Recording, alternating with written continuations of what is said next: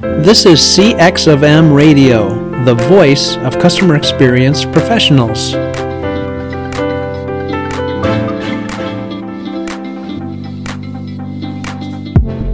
Hello, and welcome to another World of UX podcast. This is your host, Darren Hood. Thanks, everyone, for taking the time to join us today. Welcome, those of you that are listening for the first time. We always have a special welcome for you folks. We are continuing the Sinister series today, moving into part 16, but we are in the home stretch. We are on the verge of wrapping this series up, although uh, we are going to take our time doing such. And the last two or three segments are going to be spent focusing on single topics. And today we're going to pick up where we left off. We've got our preliminary stuff. We're going to touch on some things that we've actually talked about in previous episodes. We want to elaborate a little bit more and share some things. There's some new data that's come in. Some I, I, I love the UX community and the way that people will provide information and insights, the way that people will reach out to me after the fact, sometimes knowingly, sometimes unknowingly, and they talk about things that we're covering. And I want to take that information, I want to share it with the UX community at large. So some of the sometimes these going back and recapping or revisiting certain things, that's really how that ends up happening. So at any rate, because we have so much to cover today and we're going to lightning round it again a little bit today because our list today is so long, I want to jump in right here and and start to do this little recap or revisit a couple of things. And one of them has to do with that UX education topic from last week. I had some really interesting experiences last week and some some really cool conversations. And there was someone who was trying to oversimplify UX education and and the person said, "Hey, um, you want to learn UX? It doesn't have to be as complicated as as people make it out to be.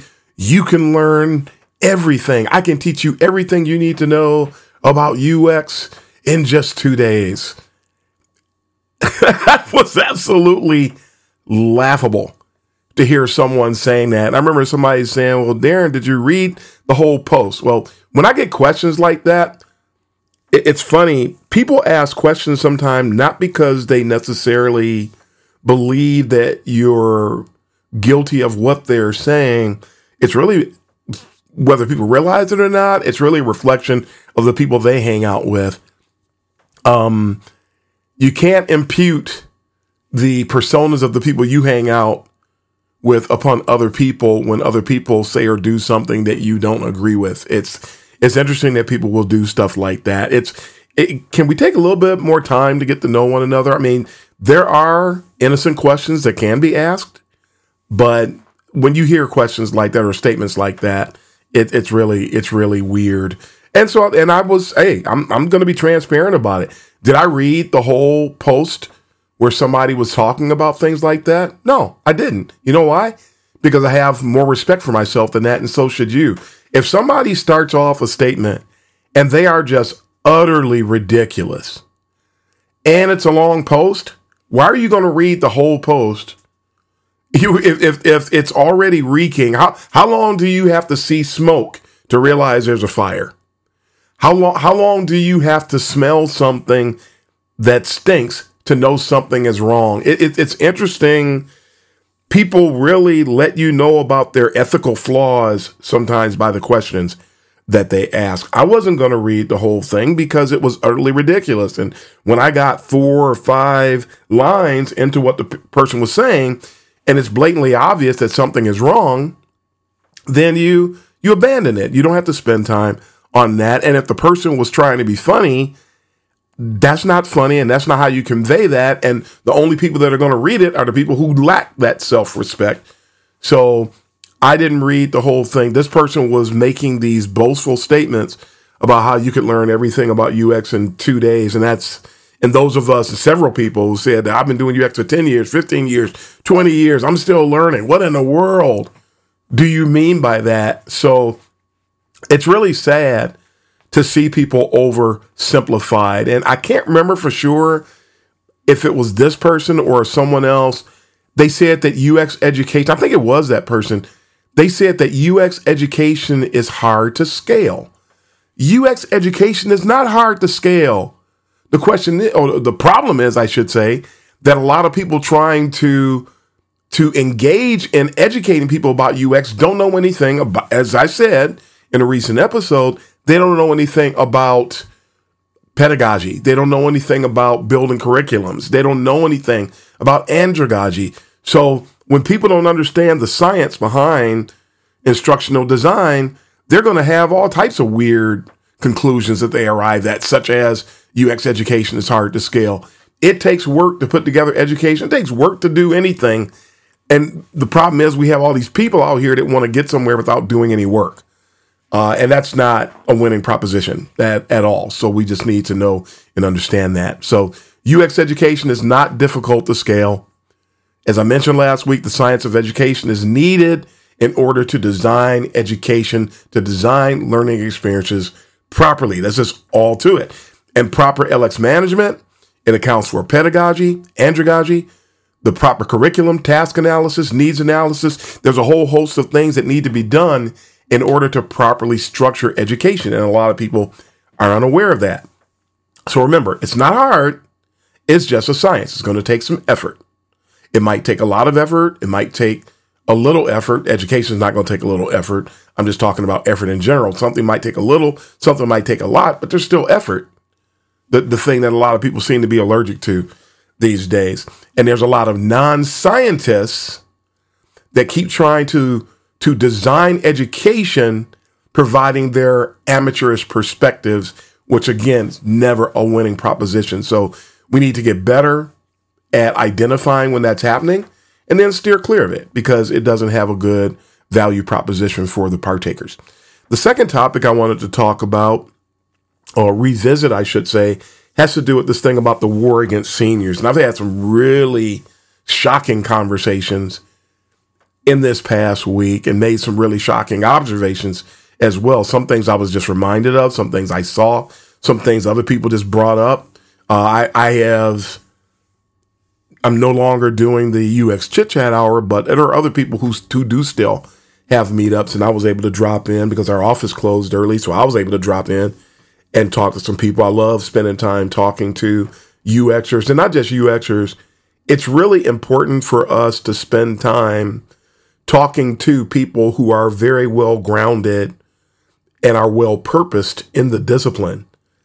And so that encompasses people who have a lot of experience and people who have a little. As long as people who are like minded, who want to see UX go in the right direction, when you spend time with people like that, it really helps you to be grounded. It helps remind you that you're not the only one that's being subjected to certain things in the discipline. It helps put wind in your sails. It's it's it's good for your emotional safety. It's good for our psychological health to spend time who are well grounded. It, it's it's extremely critical to be able to do that. So I was glad to be able to spend that time with folks. That, that, that was truly a blessing for me.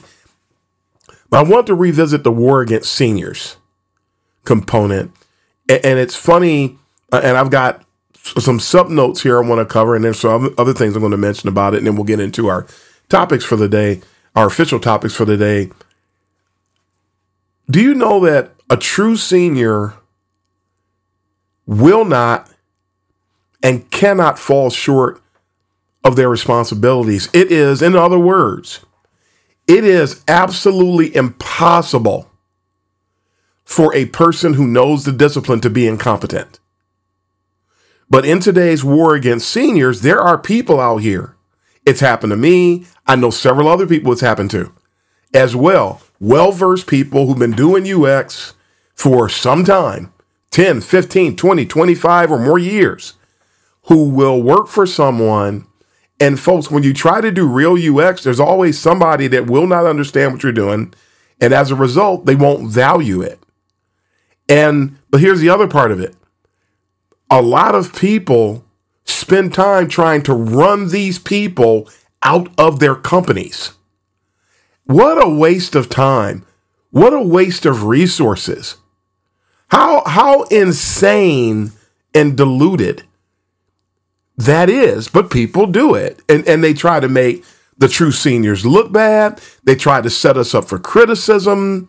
And that's not going to make your work better. That's not going to make you better. It's not going to help drive success for the business. It's a waste of time, a waste of energy.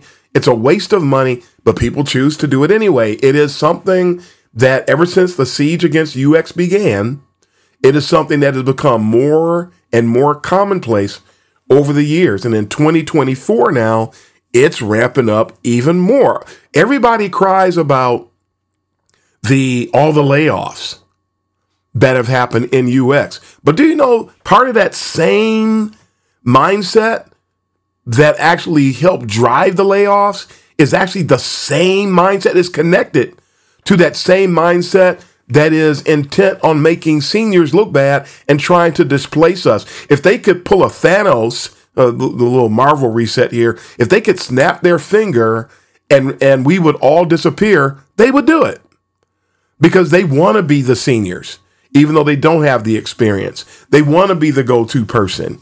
There's, I, it was amazing to hear stories, and again, this has happened to me too, and other people were talking about the same. It's amazing to hear stories about people taking credit for other people's work. It's amazing, absolutely amazing for to, to hear stories about folks who who will try to make somebody look bad and accuse somebody of something that is not even remotely possible that they would do, but they just don't care. They just don't care, and and a lot of in a lot of these situations, you'll see uh, some of the same things. The person in charge doesn't know anything about UX. The person in charge actually lacks scruples. The person in charge isn't good at conflict resolution. The person in charge is just really trying to protect their paycheck. And so, in the process of that, they're not looking out for users. They're not looking out for the business. They're not looking out for anybody. They're not even looking out. People in leadership, it's their responsibility to make sure that equity is running through that department any department, any UX department, or any other kind of department for that matter, but we're talking, we're here to talk about UX. Any UX department where things are not being done properly and equity and integrity and ethics are not leading the way, that's that's the the definition of toxicity. The the less ethics there are, the more toxic it is.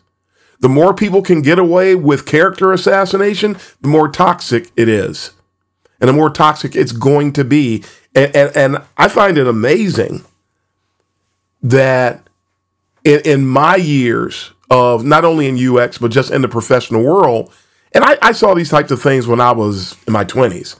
I, I actually saw these types of things and was subject to these types of things when I was in my 20s. But it was amazing that to see that it's much broader today than it was then, as we have grown into the age of the participation trophy and the age of uh, we just lost our soccer game 20 to nothing, but we're going to celebrate with pizza and ice cream anyway. This this participation trophy mindset that's been interwoven into our society is problematic. And so people who deserve, people who have earned things by merit don't get credit.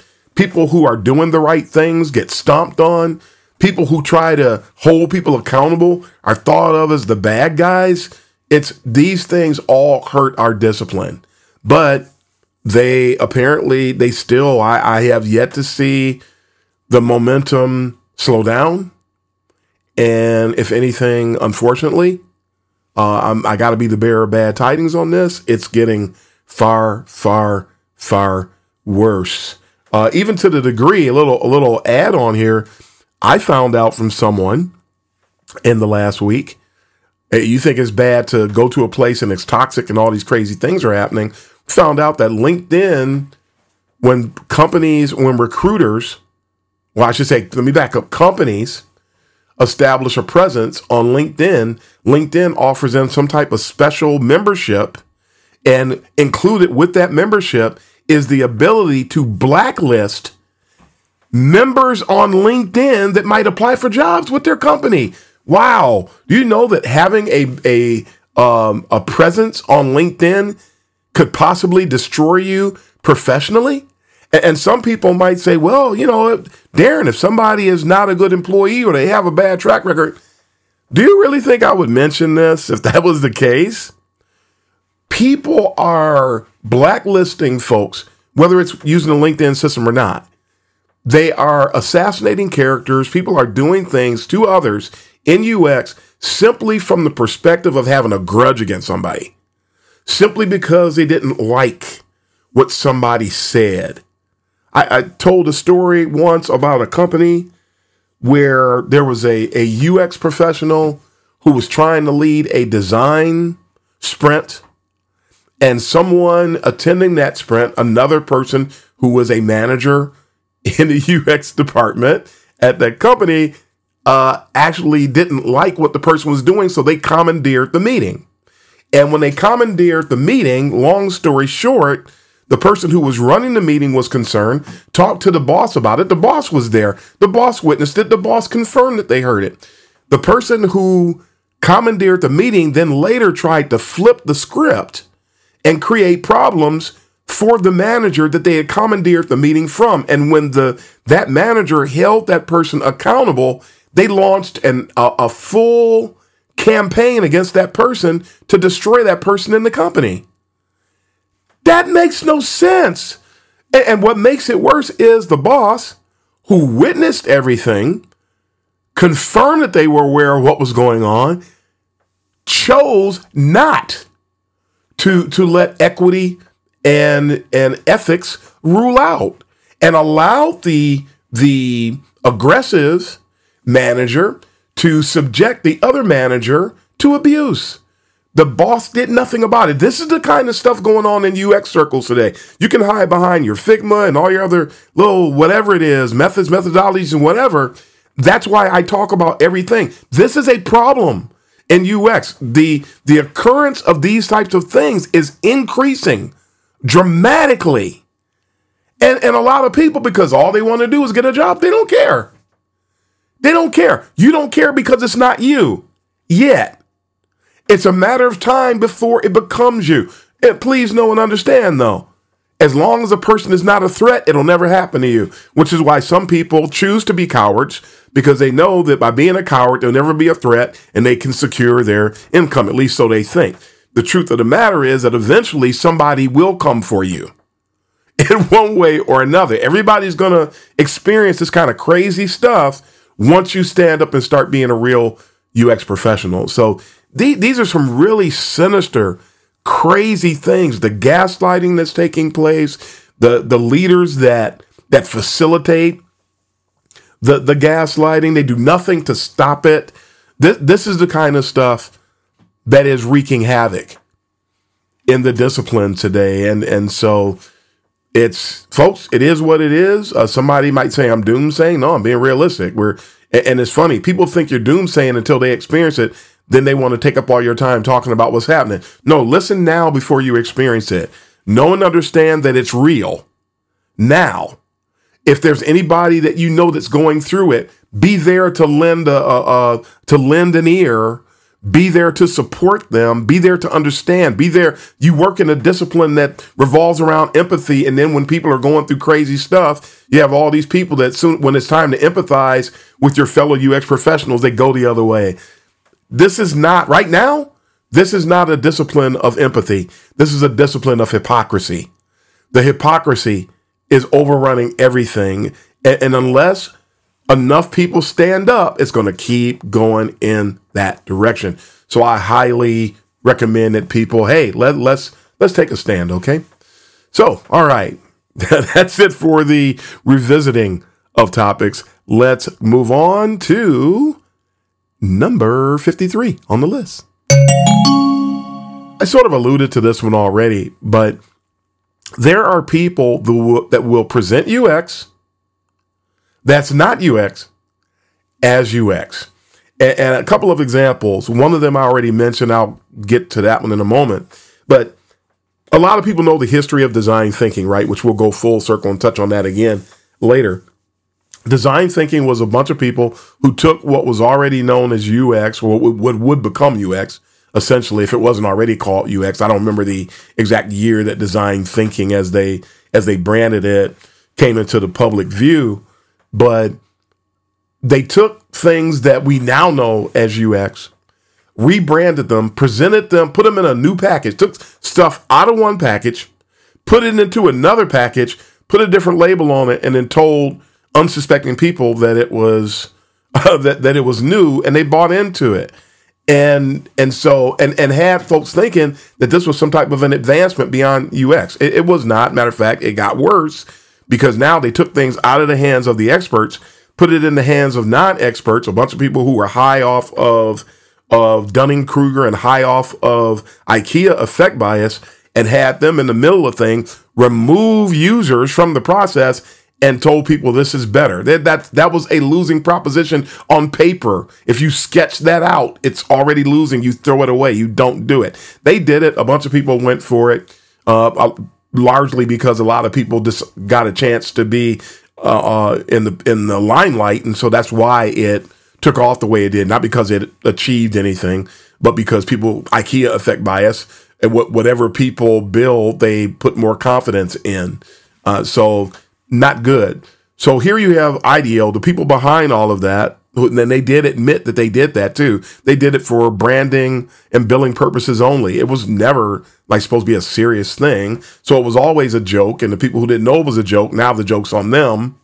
Uh, so, but we'll go full circle as, as I stated and come back to that.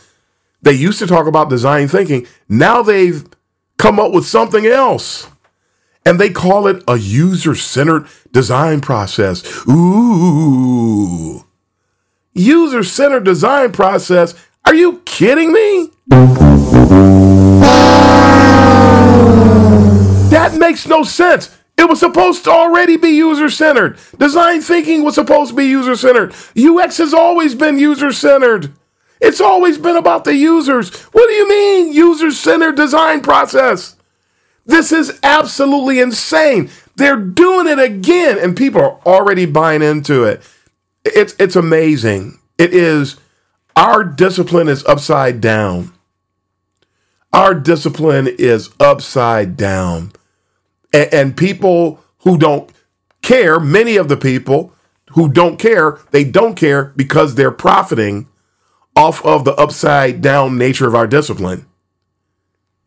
That that's really sad, but that's what's going on today. So presenting UX that's not UX as UX is killing us, folks.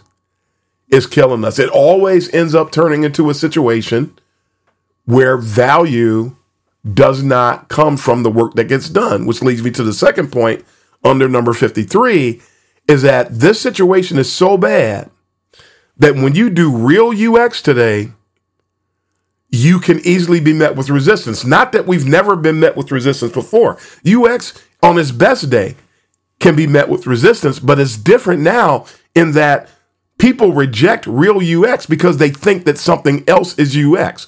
So when you actually do UX, because UX is not quote unquote sexy, people shoot it down. They're so so of the mindset that UX is aesthetically beautiful, and they don't realize that we have very little to do with the beauty part of the experience. That we we we we have to do with the skeletons, we have to do with the bones, with the sinews, with the with all these other things that are under the skin. That's what UX people work on, so to speak, from a design perspective. And so nobody wants to see a body with no skin walking around it would it, people would consider it distasteful. They would consider it ghastly. Those are the types of things you see in a horror movie. It, it, so people, when they see that, it turns them off. They'll tell you that they don't understand UX, and then when you do the work, then they'll shoot it down because they can't relate to it. That doesn't make what the person presented incorrect, especially when you have an ignorant judge. So that's, that's really what it is. So this is again, this we're talking about the sinister nature of UX today. These are some of the issues, folks, and unfortunately, uh, this is something we have to know how to navigate in order to succeed today. Number fifty-four, we have juniors today that are in denial about the expertise of seniors. There are a lot of juniors one minute they're crying about getting a job, then they get the job. Then there's a senior on the job, and then they're crying because of something that's going on that that senior won't let them do. These people from the beginning are a if it's if it's if the shoe fits, wear it. For these people, it's all about getting a check. It's not about, oh, I love the discipline and I would love to do this. I would really love the opportunity to get a chance to do this work. They're after that big check they heard about associated with UX, quite frankly, because if you are a junior, like when I was more of a junior and I had an opportunity to spend time with and work with and be exposed to seniors, it was a phenomenal opportunity to learn something to help vault myself forward. That's not what a lot of, of juniors are doing today. They will see a lot of juniors, not everybody. I know some great juniors. I know a lot of great juniors. There's a lot of great juniors that listen to this podcast. But if you are guilty of what I'm talking about, you're not one of them. You will have juniors, they see a senior, they recognize the person is a seasoned practitioner of UX. They get upset. You have your inferiority complex that kicks in. They want to be where you are without the work. They want to have all of the acclaim and all of the the the, the finities, the all the different elements that go along with being that more seasoned person. They want all of those those things without merit. They want them without laboring. They want to be able to reap without sowing. And and and and sadly, they will be right whether they work with you or not. I've seen it. I've worked at places where the you have a junior that's just in denial. They they know who you are. They'll ask you ridiculous questions. They'll make ridiculous statements. They will talk to you. I have seen juniors that talk to seasoned people as if they are the senior and the and the seasoned person is the junior. I have seen juniors try to give advice, not because there was a situation where the junior was filling the, the seasoned person in on something, and there's times that's going to happen. But but to take the whole thing and, and just run a complete gaslighting system through that relationship because they are in total denial. They want nothing to do with that more seasoned UXer. And when that person is like that, that person is putting a limit on their growth. That attitude is going to stunt their growth and everything is going to completely fall apart. It's a matter of time. Not to mention the fact that when you work with a person, a junior, a seasoned person works with a junior that's like that, that environment is going to be toxic. Because the, because that junior does not want to engage in a proper manner. There is no mutual professional respect because while the senior is respecting the junior, the junior is not respecting the senior. They they they're too busy drowning in envy to be able to have a proper relationship. And you cannot have a proper relationship with anybody when there's envy involved. So, just some ridiculous stuff. And folks, again, it is what it is. Number 55 in the list there's a lot of, I've already mentioned this to a degree, a lot of artificial leadership. And and this has really taken off. Uh, even when I'm not looking for a job, uh, I make it my business to always know know what's going on in the job market. I mentor people all over the world. I'm a professor. I'm always talking to people, but helping to grow them in the discipline, things of that nature. And so I have to be aware of these things. And one of the weirdest things that I have seen I already knew that there was a lot of displacement when it comes to UX leadership. I already knew that. But I'm seeing something recently that I've never seen before. And if you go and look at UX manager jobs, just go to LinkedIn or Glassdoor or Indeed or wherever. Look up UX management jobs and look at the requirements. The amount of experience that was required for a leader for a UX manager job has decreased all the way to about three to five years. I'm seeing as little as three years for a person to get a management job in UX leadership. That is insane. And the people who have 10, 15, 20, 25 don't even get considered for these same jobs. I know a person who was a director of UX at a very high profile organization who was having all kind of trouble trying to find another another similar gig. You know why? The person's a proven commodity. The person has worked. You know, we got all these people out here. They worship FANG companies. FANG companies, number one, don't know how to do UX well. Hiring somebody that used to work for a FANG company means nothing to your company. The use cases and the operations are completely different. That, that does not give a person a pedigree. You don't get a pedigree because you worked for Google or Facebook or, or Amazon or something like that. That doesn't mean that that person brings more to the table.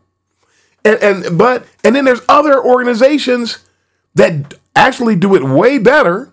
And then there's other organizations that are just big and they have very well run UX operations. There's a lot of people, not just the one person that I mentioned. I know a lot of people who have led UX operations in very large organizations. They bring a lot to the table. I got to catch up with with a UXer that I hadn't talked to in about I think before the pandemic and and we just had a fantastic conversation and they were sharing things that were happening in their travels recently and, and just listening to how that person's mind worked was just phenomenal to hear the things they were doing everything all the the the that that that intellect that that person brings to the table to help drive somebody's UX operation. It was just it was just a wonderful thing. I enjoy listening to that person talk. And today, that person is looking for a job because they just they ended up walking away because their prior environment was just plain too toxic. It was too toxic to endure. So the person just opted out of that setting. These people are out here in abundance, but companies choose rather to recruit people who are not very qualified. They recruit people that are less likely to rock the boat. They recruit people who are more likely to be order takers. And none of those things bode well for the discipline at large. So you get this artificial leadership you get art directors. When art directors move into UX leadership roles, the UX practice is doomed. I've never seen that work. I have never seen that work at all. Uh, I know maybe of one situation where somebody was that, but it's because they just have more respect for the discipline. But that person is an outlier. Things are so bad. That's one out of 200, 300 that where an art director did succeed, but yet it's happening everywhere. Former creative directors, that doesn't work well. Why are not UX people moving into those leadership roles? And and you just don't see it. So UX, its biggest problem actually today is having non-UX people run UX teams. Is it possible for that to happen? Yes. The best boss I had in my career was not a UX person, but he respected UX. He understood the purpose of UX and he knew to let me know what we need to accomplish. And he willingly got out of the way and let me deliver. And we had the best run division of UX in a company at the time with three, over 385,000 employees.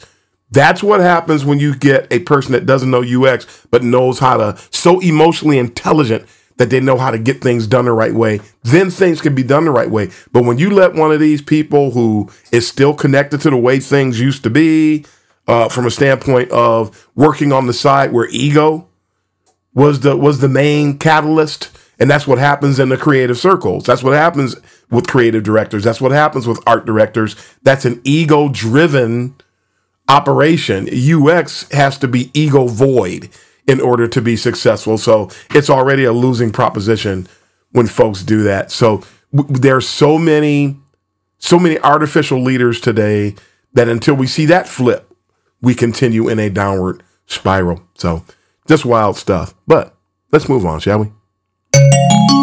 Number 56, repackaging of existing methods, techniques, and solutions is off the charts. I already mentioned earlier the, the thing that IDEO is doing, how they what they did with design thinking, and now they're doing it with the user centered design process as if they're shedding light on something. And people are going to fall for it because they hear IDEO and then they lose their mind. they, they hear IDEO and critical thinking goes out the window. They hear Meta and critical thinking goes out the window. They hear Google, critical thinking goes out the window. And and and just like empathy is at the core, at the center of successful UX, so also is critical thinking. So, and, and if you you're engaging in a lack of critical thinking or have a lack of critical thinking anywhere, it's going to show itself in other parts of a person's operation. So, anytime that people repackage things, the way that they repackage information architecture and, and similar components and start calling it object oriented UX, that's a repackaging. That didn't need to be done. I, I, it's amazing how people, if you want to excel, embrace the fundamentals. Embrace the fundamentals. It's amazing how people ignore the fundamentals, want to come up with something new and get everybody to chase after that to the extent that when you talk to some people about UX fundamentals, they get ornery. They get cantankerous. It, I have seen it. That stuff is difficult. No, it's not. It was difficult as trying to do UX. It's like trying to drive a car with no wheels, no tires, rather. The car have wheels, no tires. Yeah, good luck with that cross country trip with your car with no tires. It, it's that's what people are trying to do. They're trying to get somewhere without fundamentals, and and that you can't do that. And, and this is people who just don't want to learn. They don't want to be genuine. They don't want to be authentic. They don't like the the labor proposal that goes along with achieving that level of authenticity. They just don't want to do it. that's that's wild.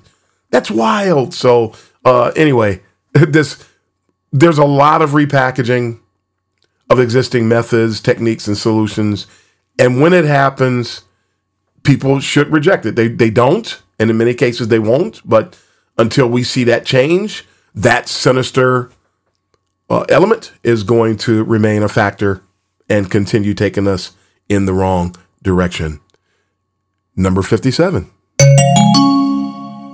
And this is akin to the artificial leadership, but premature promotions abound. There was a a question that popped up on LinkedIn where you know answer these questions to help people grow in the discipline. Okay, uh, even though it's sort of goofy and I'm not really a big fan of it, but people are going to put something out there, and I'm not going to sit by and watch people be inundated with misinformation. So I'm willing to contribute when and where I can and when I have time to do so. And and there was a question that came up about what can I do to get ahead in in UX? What can I do to get a leadership position? And it's funny, the people who want to know the answers to that stuff the most are the people who just started in this journey. They're already trying to figure out how to become leaders. I saw a person once say, I want to be the head of UX one day. This person had eight years of experience. They were currently in a senior manager role and they spewed misinformation uh, just as easily as we breathe air. If you're a spewer of misinformation, then you're not a you're not qualified to be a leader. It, it's it's that simple. Um, and and not that the person can never become that, because any tree can be purged. So just go. I mean, so people need to understand that. I'm not casting anybody down. I'm not restricting anybody, but I am showing you how to get there and to do it the right way. And so you know, this person wants to get a promotion to be in the head of UX. Why? So you can get under a tree with your I'm the head of UX t shirt on? It's the person had no dedication to the discipline. And we've got people with no dedication to the discipline getting those aforementioned leadership roles. We have people that are being promoted to senior too fast. Next, people will be promoted to lead too fast. People will be promoted to principal too fast. The whole growth pipeline for UX has pretty much been destroyed. And the funny thing is, is that back in, say, prior to 2011, 2012, a person could not get a senior role. I worked in a department full of people that had been doing UX for years, and none of us had a senior title. Not one of us. Matter of fact, I worked at three different digital design agencies over the course of my career, and I only saw one person, only one, who was promoted to a VP. I only saw one person that was promoted to one of those higher tier roles. And every person that I worked with in UX over my career was very well versed in the discipline, and none of us were seniors. As a matter of fact, I didn't see those people become seniors until after that some years after that. So it was really interesting to see that type of thing. how that the the role to leadership in in UX was always slow. Now, while we're inundated, we're overrun, we're we, we, we have too many people trying to operate in UX, and then you see all of these people with scant experience getting promotions that we couldn't get for 10 years. And now we've got well more and and if you try to get into a senior role, in many cases, people will say, well, you're overqualified, so they'll ignore you. If you try to get a, a, a lead or a principal role, um, depending upon who's in charge and where their head is and how emotionally stable they are, frankly, uh, they may or may not reject you. So it is just really interesting that s- titles, when you look and see profiles on LinkedIn, you see all these different titles, folks. Titles don't mean anything anymore. They don't mean anymore. It, has been destroyed. You may as well give people a senior title when they when they get their first UX job. It's I mean it, I wouldn't be surprised they start doing that because it's it's crazy. It's insane the things that they do. I saw somebody who had zero experience in UX get a get a lead role, and they had no experience whatsoever.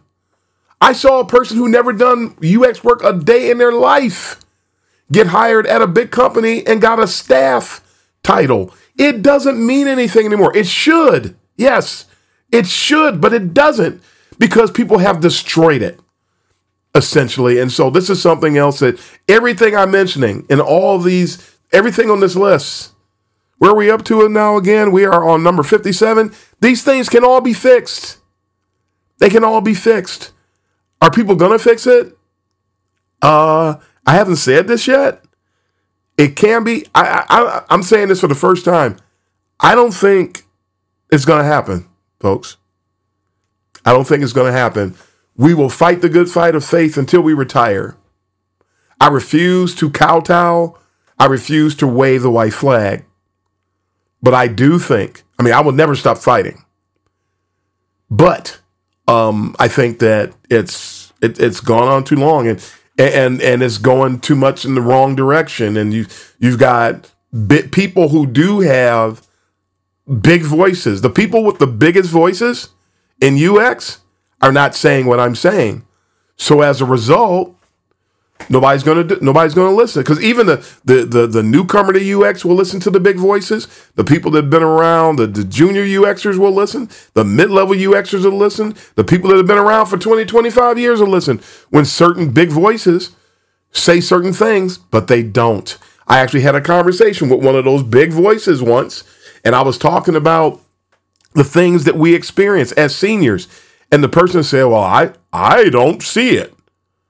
And so because they don't see it, then it doesn't exist. So that person will not say anything. We've got way too much data that says it does exist. But that person was just in denial. They're not going to go around and talk about it because if they talk about it, then people will be less likely to give them $50,000 to come in and talk to their company about UX. So they're losing money. So they would rather sell out and pretend like this is not a problem so that they can keep getting richer. It, this this is this is the problem today. So uh, and and and then the whole premature thing, it just continues. So and that that's the track that we're on, folks. And I'm just starting to really just say, you know what? Okay, this is it. And, and what, which means that there's a lot of decisions that have to be made. Because of that, you have to be more careful about the job offers you accept.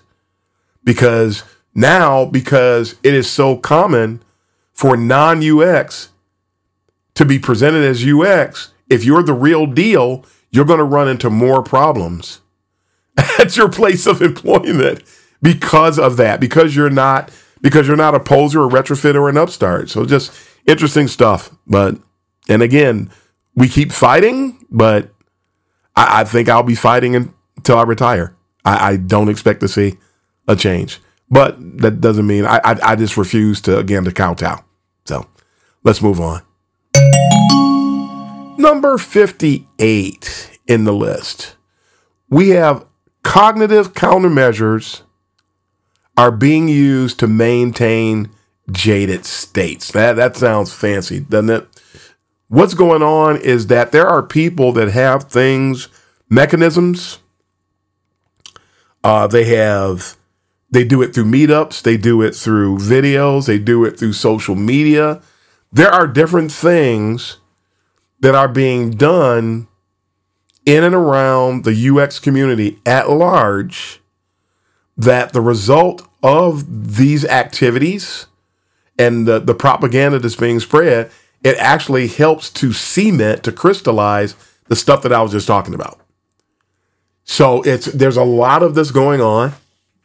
Whether it's the big voices that I was talking about, they're doing part of it. I mean, take for example, something as simple as the the problem with the whole UX UI thing and how more and more people are still embracing and talking about UX UI as if it's a thing. It's not. But when you have a presentation by Adobe and Adobe talks about UX UI, now people are going to then assume that, oh, well, you know, Adobe said it, so it's got to be right. There's a commercial, uh, an ad campaign right now.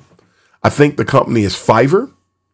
And Fiverr talked about people that are doing some design work and they say, you know, go out there and get your developer, go out there and get your UX writer. That's the first time I have ever heard UX writer mentioned in media like that, in, in, in that type of media where millions, I think that came on during a football game.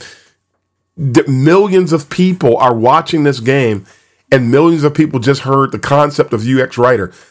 Millions of people who did not know anything about UX are they going to question the authenticity of that position? No. And, and then you got people that just because they do a search on something and it shows up, they think that that's legit too. They believe in Dr. Google. They'll listen to Dr. Google over Dr. Jones any day. So there's a lot of things that are happening. When I say cognitive countermeasures, you've got whether it's advertisements, whether it's it's different types of blog posts, whether it's something that's just presented through the means of a product, things of that nature. All of these things are happening, and and people just. It was the old mindset. If you keep telling a lie long enough, people will believe that it's true. That's a cognitive countermeasure. And that's part of what's happening today. People are redefining. I talked about this in a very early episode in the podcast that I heard a presentation years ago by a person who used to work for the CIA, and the person said that when people redefine things, that that is a that is a means of mind control. So when people take, I, mean, we, I mean, we're in UX, so nomenclature means something. How things are labeled means something. It sets expectations. It sets information sets, things of that nature. When people get out there and they change something that actually used to mean one thing and present it as if it means something else, that is a cognitive countermeasure. It is a means of manipulation. That's an, another a, a, a really synonymous with cognitive countermeasure. These things are happening so that the jaded states that UX is operating in remains the status quo. And I'm not the only one out here fighting these things, but there's very few of us that are actually doing it we are in the gross minority today. And so because of that thing, jaded states remain. It's just it is is what it is. Moving on. Are too many people in the midst of all these things that we're talking about. Way too many people are happy. They're satisfied with UX theater. They'd rather see people put on a dog and a pony show instead of doing actual UX work. And they're being rewarded for UX theater and putting on a dog and pony show instead of doing actual UX work. And, it's really sad. There are people that try to engage UX practitioners, they want us to engage in politics. Now, when our discipline, if anything, we help manage politics, but we didn't participate in corporate politics as practitioners. So, and, and, and truth be told, the leaders have to engage. They don't have to play the game in kind but they have to engage. But that's for the people, the managers and the directors, those people, because it, it, it's just a reality of of being in the workplace. There's going to be some politics, but the the practitioner does not, and politics should not influence your recommendations, your findings, and things of that nature. If it is, then your UX work is dysfunctional, and you're not really doing doing the job. You're not really advocating for users and you're not really trying to find the sweet spot between the business needs, the user needs, and the constraints. You're, you're playing politics. Politics blows all of that up. So these people with this UX theater, as long as they get paid, they don't care. As long as they can say that they're doing UX, they don't care. As long as they can keep getting promoted, they don't care. And God help the people who get promoted and know that they don't deserve it They'll never rock the boat because they don't want to lose what they just got. So they're bribed. They're in position through bribery. It's amazing what's going on in UX circles today. But because so many people are satisfied with UX theater, that puts it puts us in a bad and a compromising position. But you know, it is what it is. I'm just trying to point it out. Number 60. And then we're going to go full circle after that with the last one for this episode. People insist on and sanction being order takers. We are not order takers. UX professionals are not order takers. Nobody comes to us and say, "Hey, we want you to do A, B, and C," and we go, "Okay, I'm going to do A, B, and C." We have to find out why are we doing A, B, and C. Are A, B, and C the right things to do? Maybe we need to do A, E, and, and F. And maybe we go out and we do some research that confirms we need to do A, E, and F. We are not order takers. We don't do things because somebody tells us. Product design folks do because the average product designer is an order taker. They're not doing UX work. They're not expected to do UX work. They're expected to take orders and make them look pretty. Matter of fact, a lot of UX jobs today, similar to what I said about leadership roles, a lot uh, uh, have where they have the amount of experience being extremely low that makes no sense for a manager. A lot of the UX roles, go out there and look at those too, and you'll see visual design is starting to be mentioned more and more and more. Folks have been trying to destroy the discipline, and they're making progress, folks.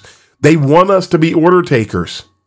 They don't want us. Why do you think so many researchers are being cast aside because they don't care about the data. They're eventually going to try to turn UX into a straight up marketing role. And then it's just going to be UX in name and not by function. That's the direction we're headed. I've been calling calling this out for years, over a decade, and people kept telling me to shut up.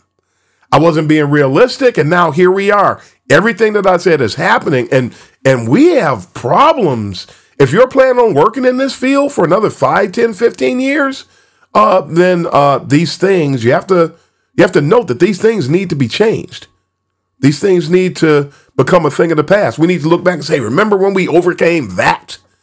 Those are the types of conversations that need to start happening. But the reality is, folks, uh, it's not. It simply isn't the case. But you UXers want to be order takers.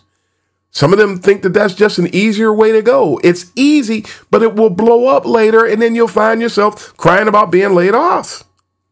So this is where we are.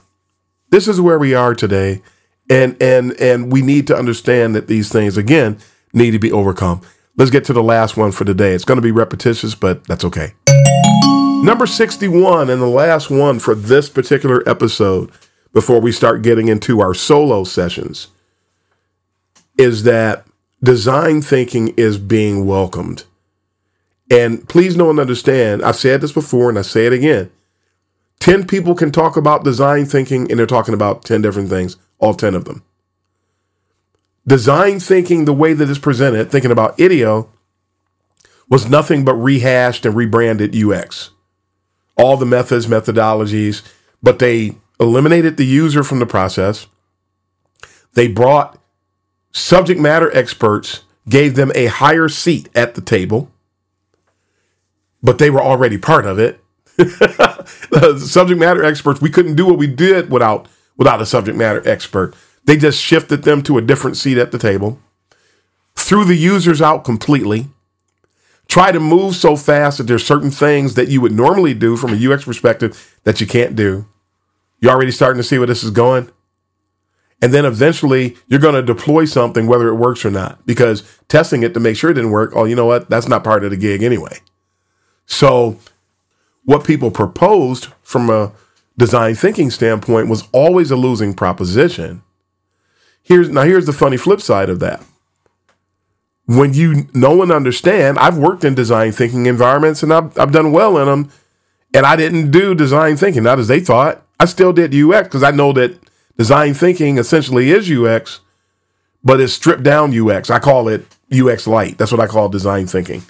Call it UX light because you're trying to do the same things, but a different way, and in a way that really doesn't get the job done.